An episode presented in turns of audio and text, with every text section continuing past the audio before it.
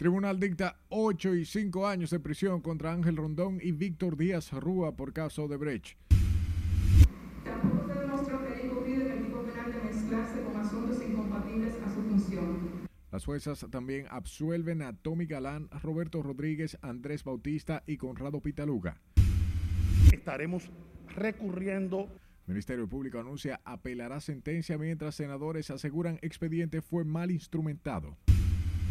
No podemos permitir que al dominicano se le prive la libertad de la libre circulación. Evangélicos y grupos de la sociedad civil protestan contra la resolución de las tarjetas de vacunación.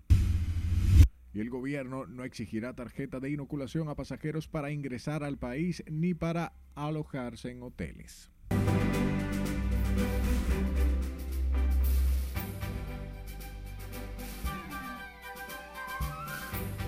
Un grato placer recibirles eh, una vez más en su misión estelar. Para mí un honor informarles. De inmediato comenzamos y lo hacemos en el Palacio de Justicia, donde fueron condenados a 8 y 5 años de prisión el empresario Ángel Rondón y el ingeniero Víctor Díaz Rúa, respectivamente procesados por los sobornos de Odebrecht, mientras otros cuatro imputados fueron absueltos del proceso. Jesús Camilo está en directo desde el Palacio de Justicia de Ciudad Nueva con esta historia. Adelante, buenas noches. Muchas gracias, buenas noches. Aunque fueron condenados por el tribunal, Ángel Rondón y el ingeniero Víctor Díaz Rúa se mantendrán en libertad hasta tanto el tribunal no varíe la medida de coerción que le fuera impuesta inicialmente. El imputado Ángel Rondón Rigo estratificó los bienes de origen ilícito a través de su inversión en la adquisición de una diversidad de posesiones, bienes muebles tribunal presidido por la jueza Giselle Méndez encontró culpable al empresario Ángel Rondón de distribuir parte de los 92 millones de dólares que admitió haber pagado en el país la constructora Odebrecht. Lo condenó por soborno y lavado de activos. En tanto que el ingeniero Víctor Díaz Rúa lo sentenció a cinco años de cárcel por lavado de activos y enriquecimiento ilícito. Lo que la sociedad quería era que aparecieran los sobornados. No era mi cabeza. Ah, que la magistrada decidieron darle mi cabeza al Ministerio Público. Excelente. Yo eso, yo eso lo acepto. Ahora, si no hay sobornados, no hubo soborno entonces. O un disparate, porque verdaderamente a mí lo que me, a mí no me acusan por Odebrecht, sino por mis declaraciones juradas. ¿Y quién ha visto que por unas declaraciones juradas me hacen eh, eh, tanto, o sea, me condenan a tanta cosa? Tras desestimar las imputaciones sobre falsedad de documentos, recepción de sobornos y otros cargos formulados por el Ministerio Público, el tribunal dispuso la absolución del expresidente del Senado Andrés Bautista, el abogado Conrado Pitaluga, Roberto Rodríguez Hernández y el ex senador Tommy Galán. Porque por un lado me da emoción devolverle la alegría, la paz, el sosiego, la tranquilidad a mis hijos, a mi mamá, a mi papá, a mis hermanos y a, a mis amigos también. La verdad que los que me metieron en esto, que fueron Danilo Medina y Jan Alain, eh, yo creo que en su conciencia, eh, si existe conciencia en esos seres, deben estar hoy eh, avergonzados. Estamos conformes con la decisión, naturalmente, como lo habíamos avisado. Y sí les digo que fue una absolución en base a pruebas, que era lo que nosotros siempre habíamos dicho.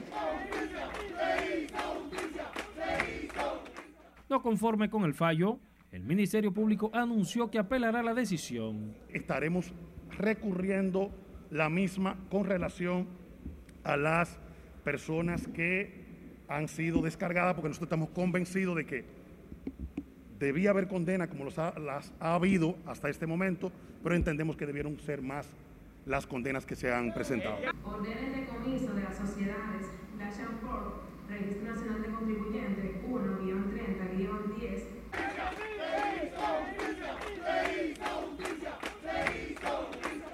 El tribunal también dispuso el decomiso de varias empresas, bienes, muebles e inmuebles y otras propiedades al empresario Ángel Rondón y al ingeniero Díaz Rúa, así como la inmovilización de sus cuentas bancarias y el pago de 200 salarios mínimos. También los abogados de los sentenciados advirtieron que apelarán la decisión emitida por el primer tribunal colegiado del Distrito Nacional. Es lo que tengo hasta el momento desde el Palacio de Justicia de Ciudad Nueva. Ahora paso contigo al set de noticias. Gracias Camilo por la información. Mientras senadores y abogados reaccionaron a la sentencia de Odebrecht emitida este jueves por las juezas del primer tribunal colegiado tras asegurar que el expediente acusatorio fue presentado con muchas deficiencias. Los abogados de los condenados en el juicio anunciaron que apelarán la sentencia. Ana Luisa Peguero nos cuenta. Solo dos de los seis imputados en el caso de corrupción Odebrecht fueron condenados, Ángel Rondón y Víctor Díaz Rúa. Para el senador Ramón Rogelio Genao, la decisión de las juezas era crónica de una muerte anunciada. Eh, está la contradicción de que eh, la, actual procuradora, eh, cuando era parte del Poder Judicial, descalificó el expediente. acusatorio y entonces ahora como Ministerio Público alguno, ella se inhibió. nosotros entendemos que de manera correcta, porque ya había de alguna manera juzgado. En tanto, para el senador Franklin Romero, esta decisión envía un doble mensaje a la población. No podemos decir que algo salomónico, ellos están presentando las pruebas y las no pruebas para decir absolución o pena. Entonces, yo creo que hay que esperar al final. A 8 y 5 años fueron sentenciados Ángel Rondón y Víctor Díaz Rúas por lavado de activos, sobornos y enriquecimiento ilícito. En tanto, la defensa técnica del empresario Ángel Rondón advirtió que apelará la decisión. Y usted lo escucharon claro, que las dos transferencias, los 674 mil, es compra de un apartamento, no hay soborno, oyeron de la juez, y los 182 mil del alquiler de un avión, de un lleno que no hay soborno. Entonces, ¿cómo pueden condenar a Ángel Rondón Rijo por soborno? Esperemos el 25 de noviembre que tengamos la sentencia íntegra y lo que usted tan seguro es que se va a recurrir en apelación. Más de cuatro años llevaba en la justicia el caso de Brecht. Hoy el primer tribunal colegiado del Distrito Nacional emitió la decisión final, condenando solo a dos de los encartados en el sonado caso. Ana Luisa Peguero, RNN.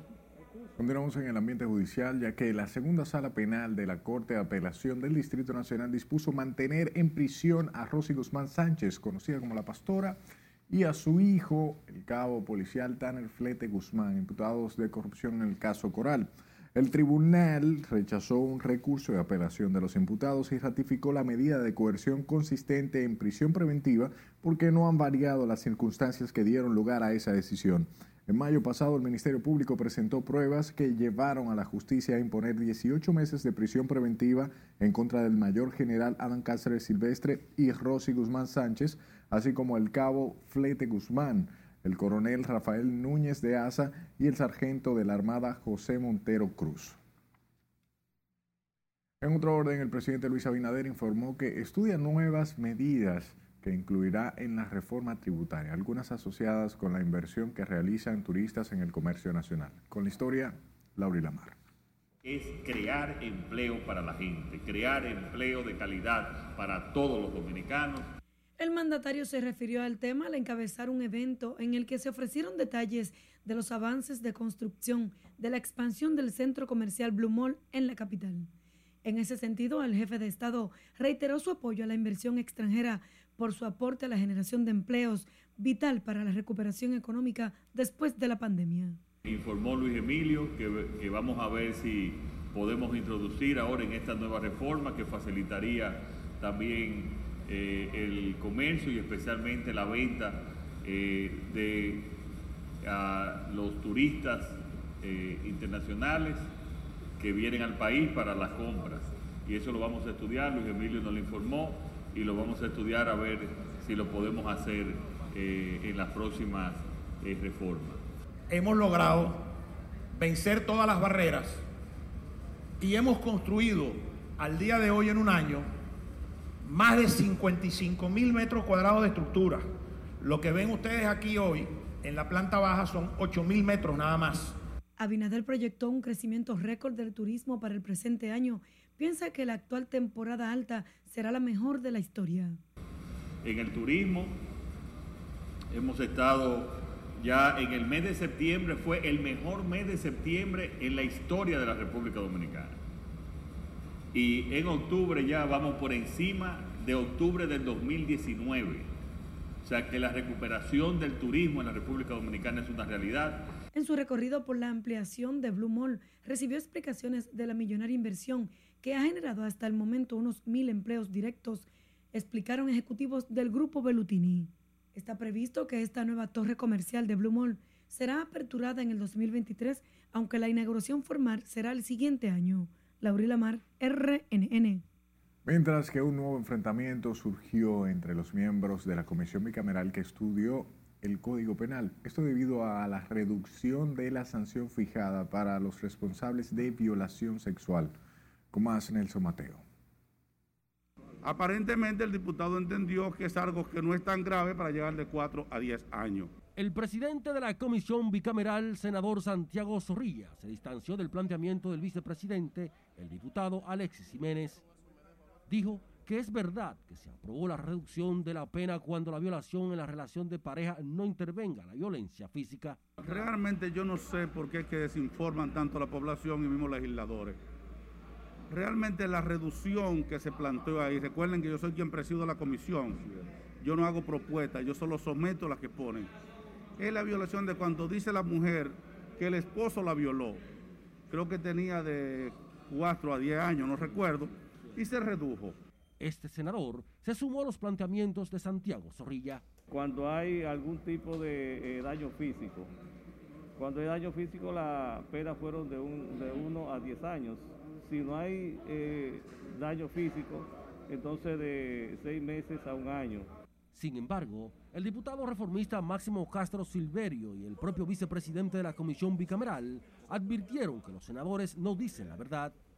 El otro tipo penal, que es actividad sexual no consentida, que es un tipo penal nuevo, si nosotros en la Comisión de Justicia de la Cámara de Diputados lo aprobamos de 4 a 10 y allá se rebajó de 1 a 4, de 1 a 4, no de 6 meses a un año porque eso no existe. Lo que pasa es que hay eh, legisladores que han montado su proyecto presidencial sobre la base del decrédito a la clase política. El vocero de la Fuerza del Pueblo en el Senado de su lado entiende que el nuevo conflicto podría impedir la aprobación del Código Penal. Un grupo, un grupúsculo que no logra que la población, eh, conectar con la población para que se apruebe lo que ellos quieren y siempre han estado detrás de boicotearlo. Por eso el código tiene tanto tiempo aquí. La comisión bicameral insiste en que solo están a la espera de la revisión técnica del informe para presentarlo al Pleno de Diputados y Senadores. Nelson Mateo, RNN. Y uno de los temas de polémica estos días ha sido la elección de ADP, ya que los diputados del PRM, Ramón Bueno y Ramón Ceballos, advirtieron que la derrota de su candidato Hugo Núñez a la presidencia de ese gremio es una señal de inconformidad existente en la organización en el poder. De su lado, el legislador Luis Enríquez Beato afirmó que con la victoria de la corriente de Eugenio María de Hostos en la ADP, el PLD le infringe la primera derrota a lo que considera una alianza entre la Fuerza del Pueblo y el PRM. Nosotros entendemos que es un sobreaviso que le da el país al Partido Revolucionario Moderno en virtud de que la ADP es uno de los gremios más importantes del país y cada vez que hay un proceso electoral, la atención de los dominicanos se enmarca dentro de cómo pasa. Nosotros creemos que el partido le debe servir esto de, de advertencia. Hay una serie de dirigentes que hoy son funcionarios que ellos creen que pueden gobernar sin acudir a su partido, sin tomar en cuenta a su partido. Y al final he dicho que van a terminar muy mal, desacreditados, repudiados y que en definitiva su situación es muy difícil. Si usted no cuenta con el apoyo de un partido político, no puede hacer una gestión buena. El gobierno del PRM, el Partido Revolucionario Moderno, han recibido su primera derrota política en la República Dominicana. Una coalición de partidos políticos en el gremio de la ADP eh, se unificaron para combatir a la eh, corriente Eugenio María de Otto del Partido de Televisión Dominicana y los resultados están ahí. De Eugenio María de Hostos postuló al profesor ex, y ex diputado Eduardo Hidalgo, quien compitió contra una coalición de cinco corrientes magisteriales que tenía como su candidato a Hugo Núñez, apoyado por el PRM y la Fuerza del Pueblo. Mientras que la Comisión Electoral de la Asociación Dominicana de Profesores emitió el segundo boletín de las elecciones internas de ese gremio, lo que consolida la victoria del profesor Eduardo Hidalgo frente a las demás corrientes magisteriales. Nos amplía Ana Luisa Peguero una comisión que queremos que apresure el paso. La corriente peledeísta que encabeza el profesor Eduardo Hidalgo en la ADP continúa llevando la delantera, con un total de 11.753 votos a su favor. Sin embargo, el presidente de la Comisión Electoral, Manuel Antonio Mateo, asegura que hasta que no se cuente la mayoría de las actas, no hay ganadores. Nosotros esperamos avanzar significativamente mañana para tener ya unos resultados que, que marquen tendencia. La Comisión Electoral de la ADP dijo que hasta el momento se han contado 39 actas de un total de 155. El pronunciamiento causó revuelo entre los presentes. Porque los maestros, los maestros... Gracias, señores. Continúen con el joven que tiene más informaciones que nosotros para dar.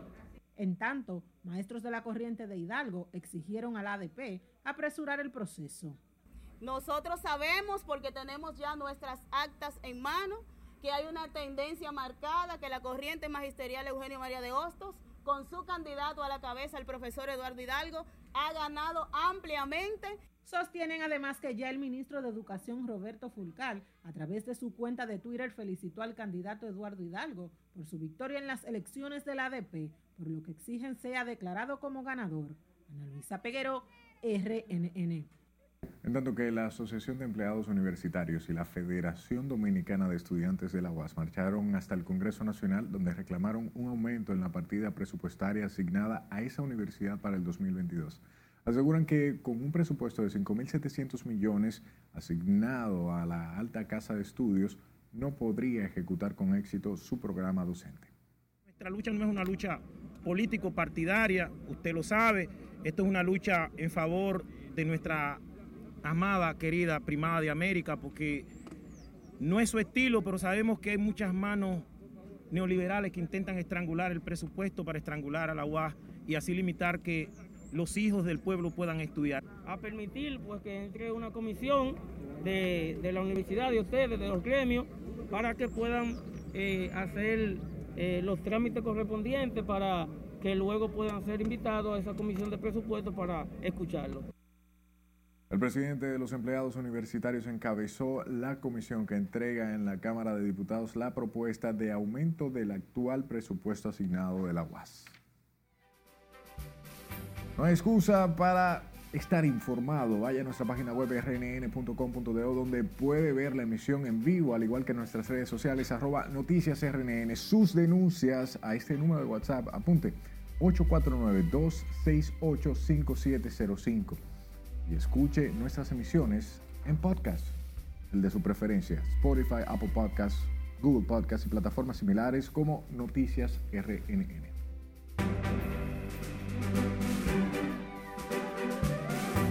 Nos vamos a la pausa. Al volver sabrá por qué le quedan días en Colombia al reconocido narcotraficante César el Abusador que al dominicano se le prive la libertad de la libre circulación. Además, conocerá de la protesta de grupos evangélicos que se oponen a la resolución de las tarjetas de vacunación.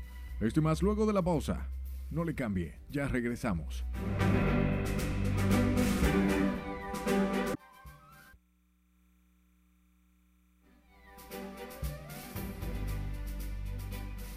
La Asamblea Nacional Venezolana sancionó este jueves la ley aprobatoria del acuerdo de cooperación entre Venezuela y Rusia para la exploración y utilización del espacio ultraterrestre con fines pacíficos. Con esta información iniciamos nuestro recorrido internacional con Miguel de la Rosa. El Poder Legislativo de Venezuela aprobó en segunda discusión todos los artículos establecidos en la normativa que afianza las relaciones bilaterales con Rusia. El Parlamento también aseveró que la ley permitirá crear tecnologías espaciales para ayudar a desarrollar distintos sectores de la economía venezolana. La compañía aérea más grande de Italia, Alitalia, dejó de existir este jueves al realizar su último vuelo al declararse en quiebra por las restricciones a los viajes aéreos por el coronavirus. La compañía dejó de vender billetes el 25 de agosto. El presidente de Brasil, Jair Bolsonaro, dijo este jueves que estudia la posibilidad de privatizar Petrobras, la mayor empresa del país, en medio de la crisis que sufre por el aumento de los precios de los combustibles. La declaración de Bolsonaro se produce un día después de que el ministro de Economía, Paulo Guedes, defienda que el gobierno puede vender las acciones de la petrolera estatal para distribuir parte de las ganancias en la población más vulnerable. Pasamos a Polonia porque el Parlamento de esa nación aprobó un proyecto de ley para construir un muro en la frontera con Belarus.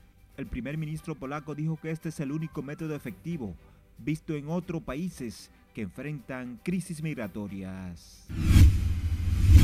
En Panamá, el presidente Laurentino Cortizo aprobó una ley que regula el uso medicinal de la marihuana, lo que convierte a esta nación en la primera en Centroamérica en hacerlo.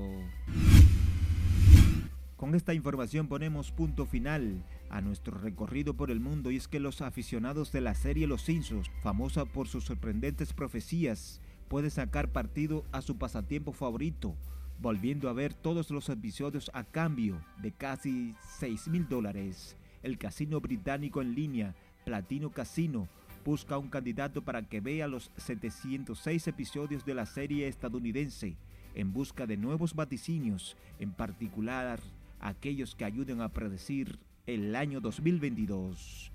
En las internacionales, Miguel de la Rosa. Retornamos con informaciones locales y de inmediato navegamos por el tema judicial, donde el presidente de Colombia, Iván Duque, habría firmado la extradición del narcotraficante César Emilio Peralta, el abusador, hacia Estados Unidos por acusación de narcotráfico y lavado de activos. César Emilio será enviado a Puerto Rico para enfrentar los cargos que le imputan las autoridades norteamericanas.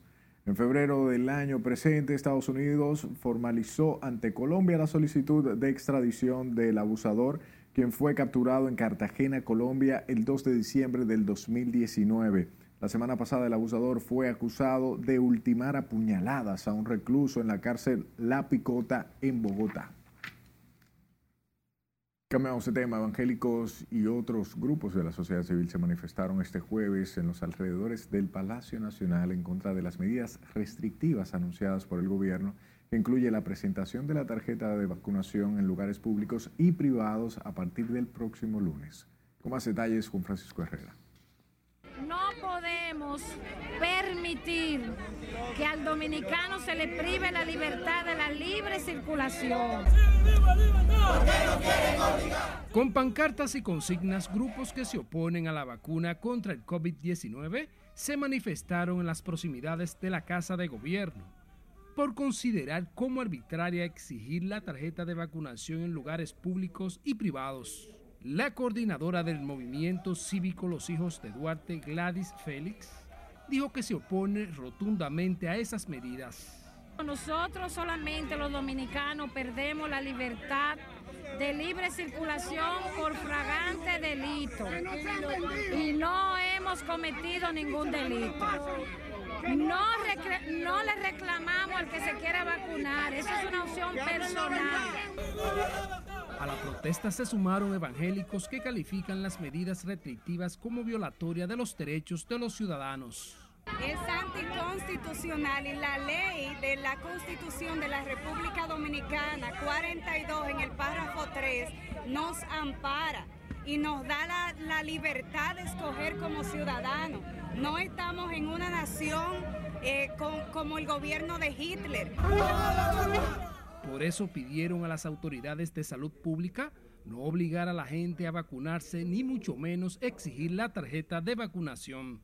Yo no le sugiero a nadie que se vacune con algo que ni el médico, que ni el médico, ni quien la creó se hace responsable. El artículo 6 de la Constitución Dominicana, la Carta Magna de un país, por donde se rigen todas las leyes y tribunales, nadie puede violentar ninguna de esas leyes. Los manifestantes amenazaron con retomar su lucha el próximo lunes en el entorno del Palacio Nacional hasta que se respeten sus derechos. Juan Francisco Herrera, RNN. Escuche, el gobierno dominicano a través del Ministerio de Turismo emitió este jueves una resolución mediante la cual exime a todos los turistas que lleguen al país de presentar una tarjeta de vacunación o mostrar pruebas PCR. Asimismo, la disposición establece que para el ingreso a los hoteles y servicios ofrecidos dentro de complejos a sus huéspedes tampoco será necesaria la presentación de la tarjeta de inoculación.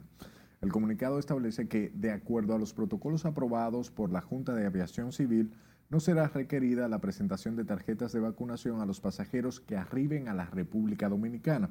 Agrega también que todos los sectores regulados por el Ministerio de Turismo deberán continuar aplicando los protocolos nacionales de gestión de riesgos de salud frente a la COVID-19. Toquemos otro tema. La vicepresidenta de la República, Raquel Peña, destacó el incremento de la demanda de las vacunas del COVID a tres días de iniciar la presentación obligatoria de la tarjeta de inoculación como requisito para el ingreso a lugares públicos y privados. María Ramírez conversó con ella de ese y otros temas. Aquí su historia. Mire, eso es sumamente importante. Muy buena pregunta. Pues ayer eh, se vacunaron. La exigencia del gobierno de presentar tarjetas de vacunación ha motivado un aumento significativo de la demanda de vacunas contra el COVID-19. Así lo confirmó hoy la vicepresidenta Raquel Peña. Informó que solo en un día se inocularon más de 63 mil personas. Ustedes saben que las cifras iban eh, realmente bajitas, pero ya la gente ha entendido de que necesitamos que todos nos vacunemos y pronto pues vamos a, alcanzar esa meta. La también coordinadora del Gabinete de Salud aseguró que todo está listo para implementar el protocolo dispuesto por las autoridades sanitarias a partir del próximo lunes. Y el ministro de Salud Pública aclaró lo siguiente. Por supuesto, los que ahora en este mes es que se han empezado a poner la primera dosis, con su tarjeta y esa primera dosis que se ha puesto, se han aplicado en, este mes, se podrá, podrán entrar a los diferentes lugares. En otro orden, calmó a empresarios y otros actores inquietos por debates para la aprobación de la reforma o el pacto fiscal. Lo que se filtró realmente eh, es, algo que eh, no ha sido un documento que ha salido del Estado, del gobierno, y se sigue trabajando en las mesas técnicas. Pero eso va a ser conocido en la próxima reunión ya para dar a conocer la conformación de las diversas mesas será el martes 19 de octubre, si Dios quiere, y entonces ya ahí empezarán todos los trabajos de todos los temas. Yo lo que les pido a todos es que esperemos a iniciar entonces los trabajos con el conocimiento debido de qué es lo que nosotros como gobierno proponemos. La vicepresidenta de la República participó en el tercer Congreso Nacional e Internacional de Minería y Ecología, organizado por la Universidad Católica de Santo Domingo en el Distrito Nacional. Margaret Ramírez, RNN. Seguimos con el COVID porque el 70.3% de la población tiene la primera dosis de la vacuna, afirmó el ministro de Salud Daniel Rivera. Insistió en que las medidas restrictivas serán levantadas cuando esté inoculado el 70% de la población. Antes de entrar en vigencia el lunes, llevamos un ritmo de que conseguimos un 1% de la vacunación y decíamos, si ya yo subo eh, a primera dosis un 70% y, y sigue este ritmo, pues vamos a lograr que ese 10% que nos va a faltar para la segunda dosis dependerá de este ritmo de la vacunación que vamos a seguir eh, colocando en cada uno de los sitios. Mientras que en los centros la asistencia sigue en ascenso, especialmente que buscan aplicarse la primera dosis de inoculación. Las autoridades de salud también presentaron los resultados del uso del medicamento Regenkov el cual reduce los riesgos de fallecimiento en pacientes de coronavirus. A propósito, cinco personas fallecieron y 752 se contagiaron del COVID-19 en las últimas 24 horas, de acuerdo al informe emitido por las autoridades sanitarias. El acumulado de defunciones ascendió a 4.082 desde el inicio de la pandemia y los casos activos son 7.252. La tasa de positividad diaria es de 12.54% y la de letalidad es de 1.11%. Según el informe, fueron procesadas 5.998 muestras para la detección del COVID y 2.652 corresponden a pacientes afectados. El Instituto Nacional de Bienestar Estudiantil, AVIE suspendió al director regional de esa entidad en Valverde, Tatis López, por una denuncia de extorsión a un suplidor de almuerzo escolar. La denuncia fue realizada por el vicepresidente del PRM en Villa Los Almácigos, José Espinal Peña, porque supuestamente el funcionario exigía a un suplidor dos pesos diarios por cada ración que sirvieran del almuerzo escolar. El titular del INAVI, Cecilio Rodríguez, creó una comisión que investiga la denuncia por la presunta extorsión a suplidores del programa de alimentación escolar en la región noreste. Sepa que el Banco Central informó que la variación mensual del 0.45% en septiembre, colocando la inflación acumulada de los primeros nueve meses del año en 5.88%. Asimismo, indicó que la inflación interanual de septiembre del 2020 al 2021 se redujo a 7.74%, luego de haber alcanzado un punto máximo de 10.48% en mayo del presente año. El informe mensual del Banco Central explica que la dinámica inflacionaria continúa afectada por choques externos relacionados al aumento de precios en los mercados internacionales de los alimentos, el petróleo y otras materias primas.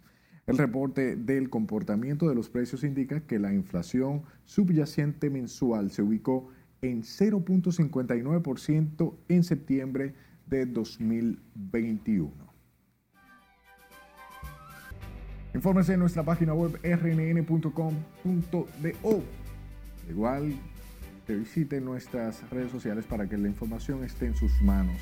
La que sea de su preferencia, ahí estamos. Sus denuncias envíalas al 849-268-5705 y escuche informaciones de RNN en Spotify, Apple Podcasts, Google Podcasts y plataformas similares como Noticias RNN.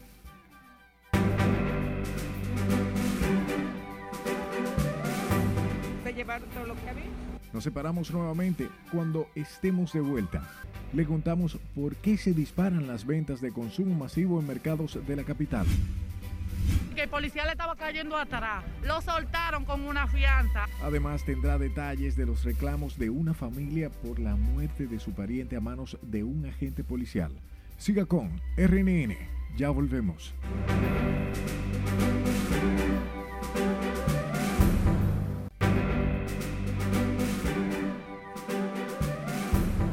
Gracias por su tiempo. La demanda de productos de la canasta básica familiar ha aumentado en los principales mercados de la capital, con mayor notoriedad en la ciudad ganadera y otros mercados de los barrios de la parte alta. Con esos detalles, Carlos Guichardo. Yo no trabajo, pero tengo unos hijos que me mantienen.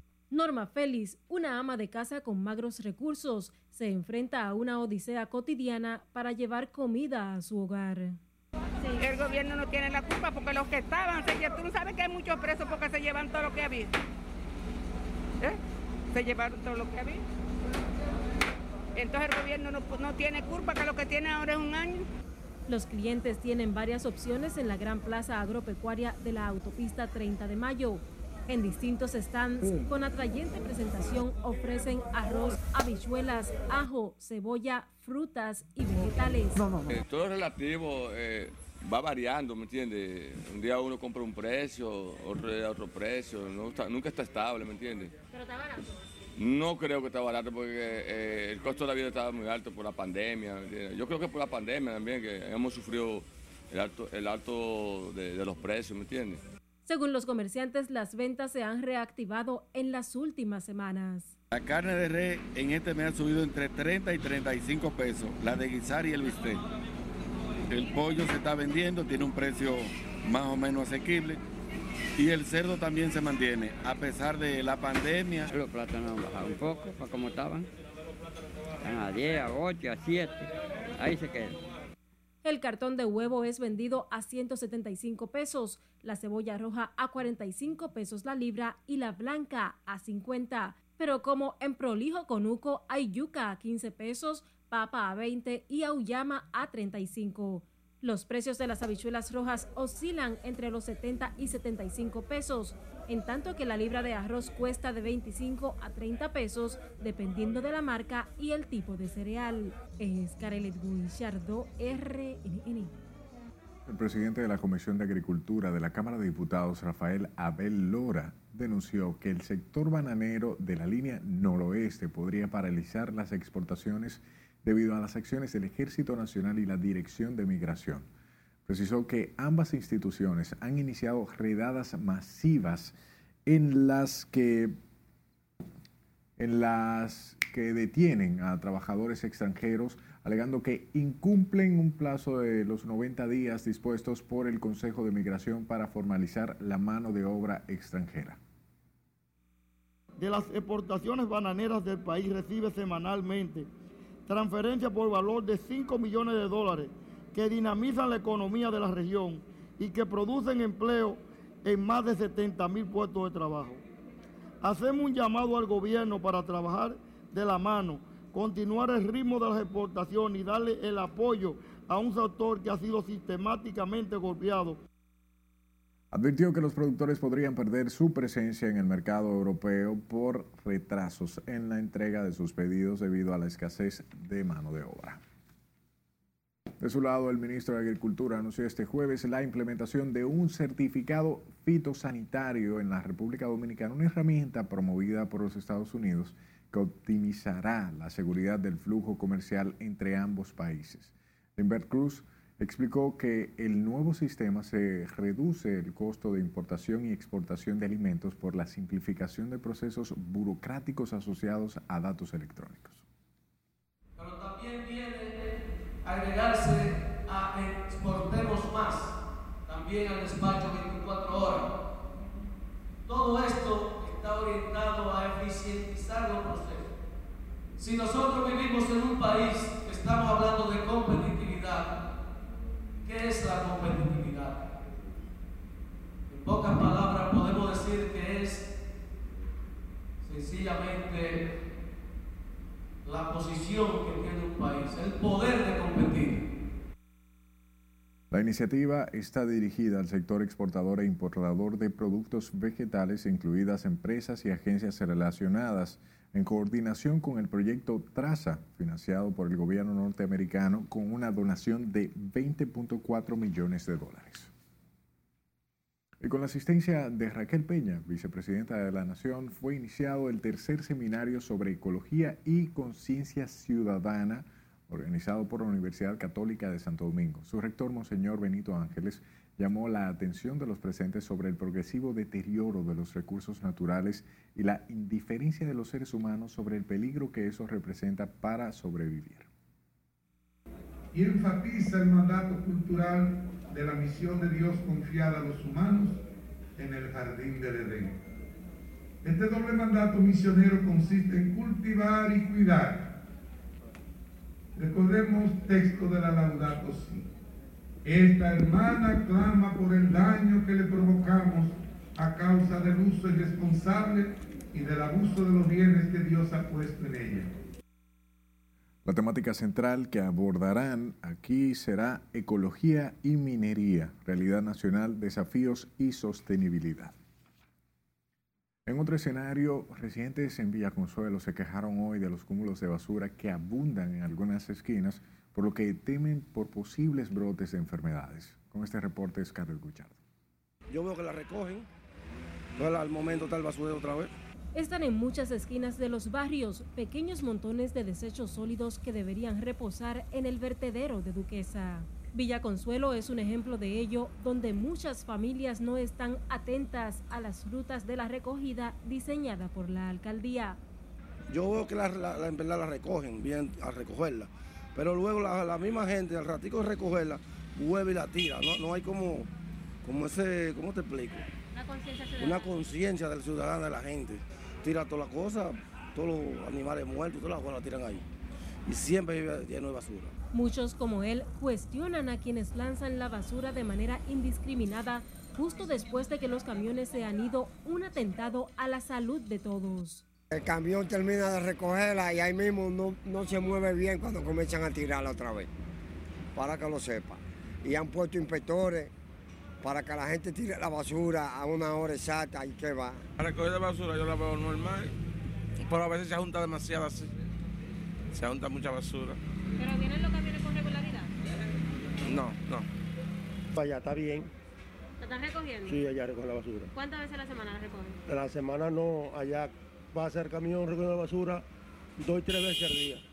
No es muy distinto en otros sectores como San Carlos, Villa Juana, Villa María y otros barrios.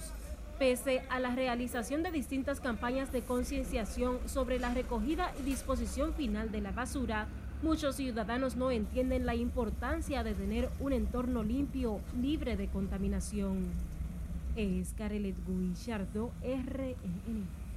Pasemos a Santiago, donde parientes de un joven asesinado por un agente de la policía cuando perseguía a un presunto delincuente en Atomayor demandan de las autoridades un saneamiento total de la institución. Con este reporte, Junior Marte. De cada año un día era una cerveza que se bebía, pero mi hermano no era de can. Decenas de personas acudieron al Palacio de Justicia de Santiago para demandar que el rastro de la policía, Vladimir de la Rosa Valdés, reciba una medida de coerción de prisión preventiva. Lo acusan de la muerte de un disparo en la cabeza de manera accidental al joven Pedro Antonio Guzmán, también conocido como Pedrito, mientras perseguía al supuesto delincuente Luis Ángel Cruz Tavares, conocido como Pichón. Porque ahí cualquier ignorante analfabeto le dan un arma para que para que ande disparando a lo loco, señores. Eh, claro que sentí temor porque iba, imagínate tú, yo iba atrás. Imagínate tú que el tiro no le había salido, yo había sido otra muerta también. La medida de coerción fue aplazada porque el acusado no disponía de asistencia legal durante la audiencia. Tenemos los videos, tenemos los testimonios, tenemos la señora que andaba con el muchacho, hermana de los ISO, y por consiguiente nos encontramos el día de hoy solicitándole lo que es la prisión preventiva. No porque yo sea su papá, pero el barrio lo, lo vio ahí. Usted vio la noticia, ¿no? Por una gente mala nadie sale. Que el policía le estaba cayendo atrás. Lo soltaron con una fianza. Con una pistola ilegal acaba de complicarse, lo pusieron a firmar y lo sueltan también. Sabiendo que es un delincuente que salió en Atomayor, no tenía ni un mes, ya andaba con una pistola exhibiéndosela a medio Atomayor. En la comunidad de Atomayor han realizado diversas manifestaciones para exigir justicia por el hecho que ha consternado a toda la zona sur de Santiago. En Santiago, Junior Marte, RNN. Continuamos en Santiago ya que la Oficina de Atención Permanente impuso un año de prisión preventiva como medida de coerción contra un joven de 21 años acusado de matar y quemar el cuerpo de un doctor.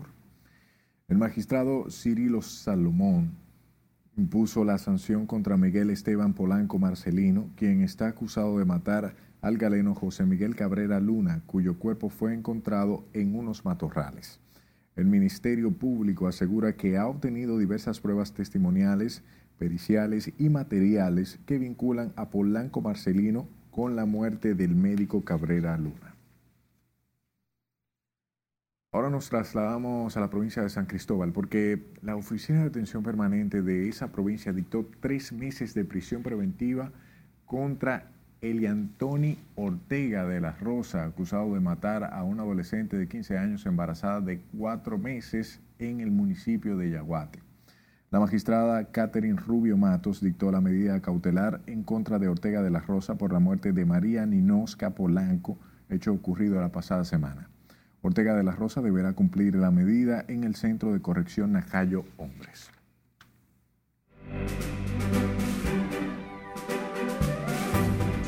Gracias por la colaboración, por la colaboración, por la unión. Nos vamos a nuestro último corte de la noche. Al regreso sabrá lo que hacen los comunitarios en San Juan para suplir la ausencia de las autoridades. Además, le contamos de la agenda que agotará mañana el presidente Luis Abinader en el municipio de Cotuí. Ya regresamos.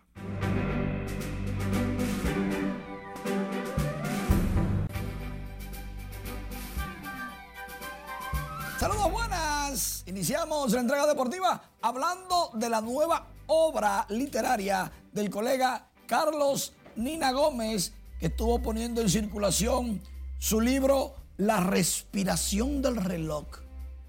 Memorias.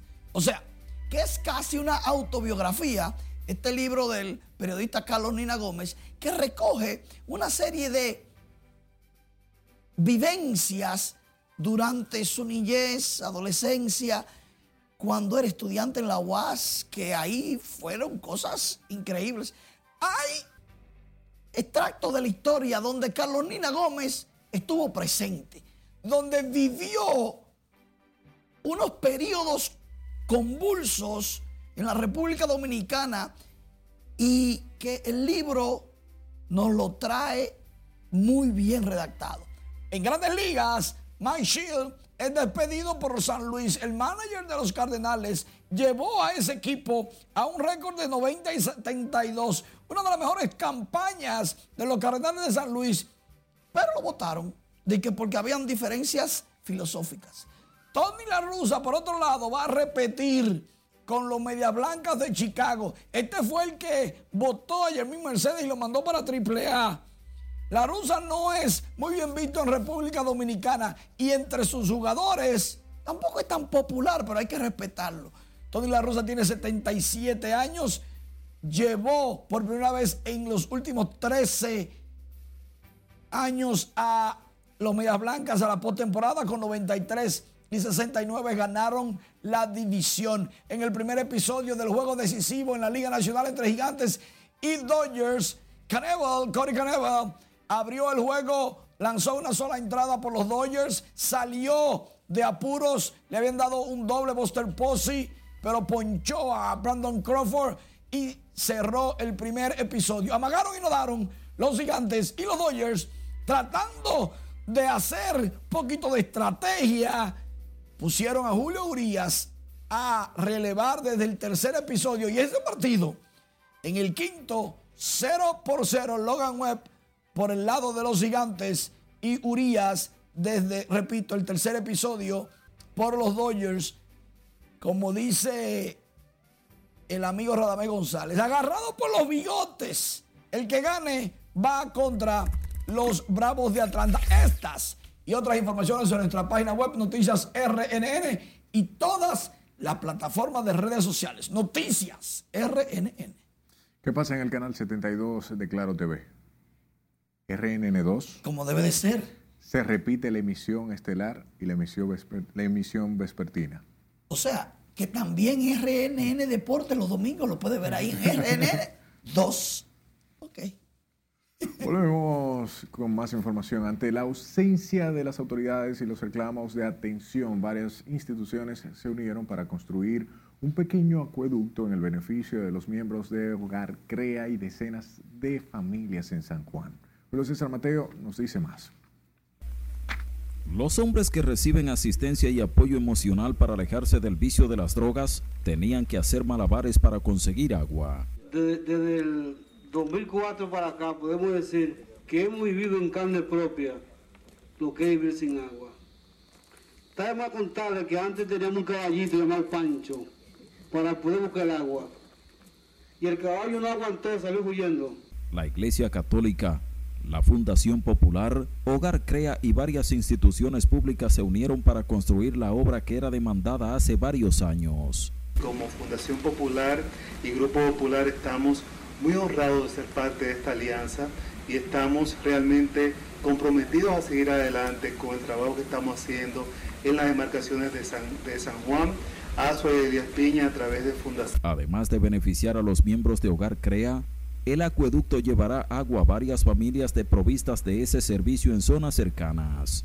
Chicos, nos vamos a dar gracias por la colaboración, por la colaboración, por la unión. Eso es importante, la unión de todos. Cada uno aporta algo.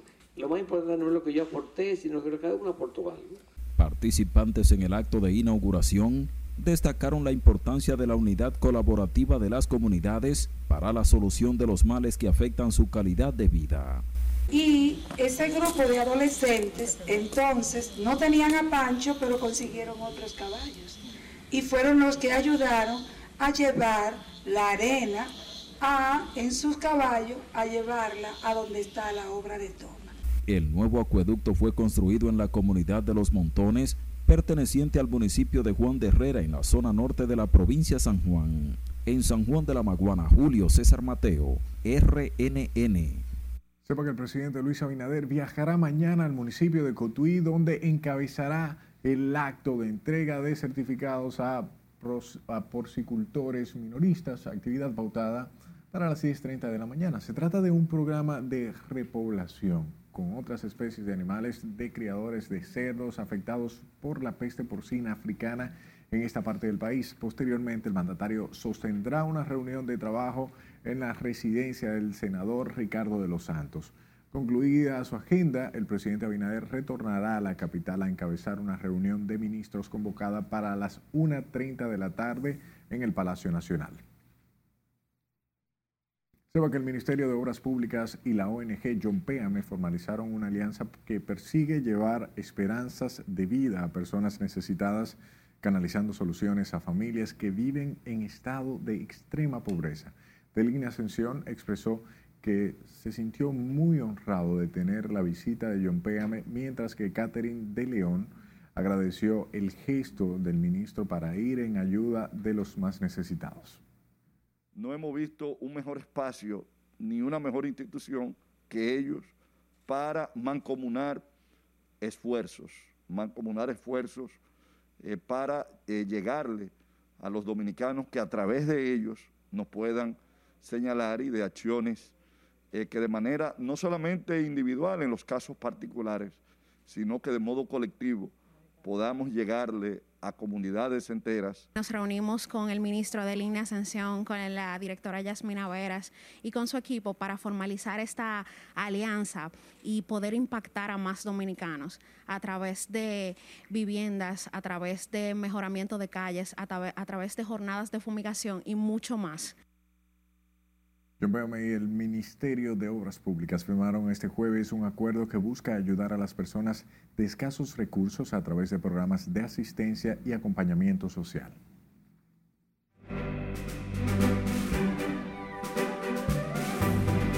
Hola, ¿qué tal? Buenas noches. La agrupación británica Coldplay se presentará por primera vez en República Dominicana. Aquí los detalles. Tras una larga espera y en vísperas del lanzamiento de su próximo álbum musical, la banda británica Coldplay ha anunciado su gira mundial de estadios para el 2022 y la República Dominicana se encuentra entre los países que tendrá la oportunidad de disfrutar de la legendaria agrupación. El Music of the Earth First World Tour comenzará el 18 de marzo del 2022 con el primer show de la banda en Costa Rica la fecha para la presentación de Coldplay en Dominicana será el 22 de marzo del 2022 en el Estadio Olímpico Félix Sánchez. La actriz Carla Fatule sufrió un accidente en uno de sus pies que recibió 15 puntos. La información fue compartida por su esposo, el también actor Javier Rullón, quien aseguró que ya todo está bien con la madre de sus hijos. La colombiana Sofía Vergara estrena este viernes Coati, una película animada que describe un proyecto de latinos para latinos y que cuenta con la colaboración de estrellas de la talla de Mark Anthony, Carol G., Carlos Rivera, Adriana Barraza y Eva Luna Montaner. Después de que los grandes estudios de Hollywood se hayan interesado en Latinoamérica para películas como Coco de Pixar y Encanto de Disney, Vergara impulsó el rodaje de Coati con el objetivo de que fueran los propios latinos los que explicaran las maravillas de sus países. El productor, músico y cantante dominicano Alcover se encuentra en el mejor momento de su carrera, celebrando su primera nominación como artista a los Latin Grammy 2021 en la categoría Mejor Intérprete de Música Urbana con la canción El amor es una moda, junto a Don Omar y Juan Magán. La parte más difícil ha sido la percepción, la percepción de esa persona fanático y todo que me conocen como productor. Eh, no tanto los fanáticos, es realmente la industria. La industria, eh, he tenido que yo hacer el trabajo de adaptarle, de mostrarle esta versión del cover. Eh, he sido aceptado en verdad musicalmente. bueno, esta nominación al Grammy lo demuestra. De que sigo haciendo música con calidad, ya sea para otro, ya sea para mí. Eh, ha sido un trabajo, pero me llena de satisfacción. Los Latin Grammy se realizarán el próximo 18 de noviembre en Las Vegas y este año recibirá a varios dominicanos nominados en diferentes categorías. Sumamente interesante conversar con este gran artista dominicano que ha tenido la oportunidad de trabajar con varios artistas de la talla de, de la música latina como lo es Carlos Vives. Hasta aquí diversión feliz resto de la noche. Gracias, Milian, por las informaciones, a usted por su atención y recuerde que se repiten nuestras emisiones en RNN2 en el canal 72 de Claro TV.